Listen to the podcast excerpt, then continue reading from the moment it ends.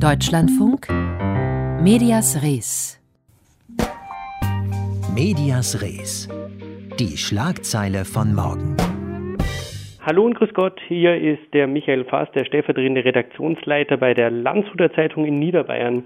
Ja, auch die Bundestagswahl strahlt ins Lokale aus und wir berichten morgen in einer Kandidatenvorstellung über unseren CSU-Mann Florian Osner und hatten natürlich auch schon die letzten Tage die Kandidaten der anderen Parteien in einem Interview in unserem Blatt und die nächsten Tage werden die anderen Kandidaten vorgestellt, die unsere Region bei der Bundestagswahl vertreten werden. Also viel Spaß beim Lesen der Landshuter Zeitung am morgigen Mittwoch.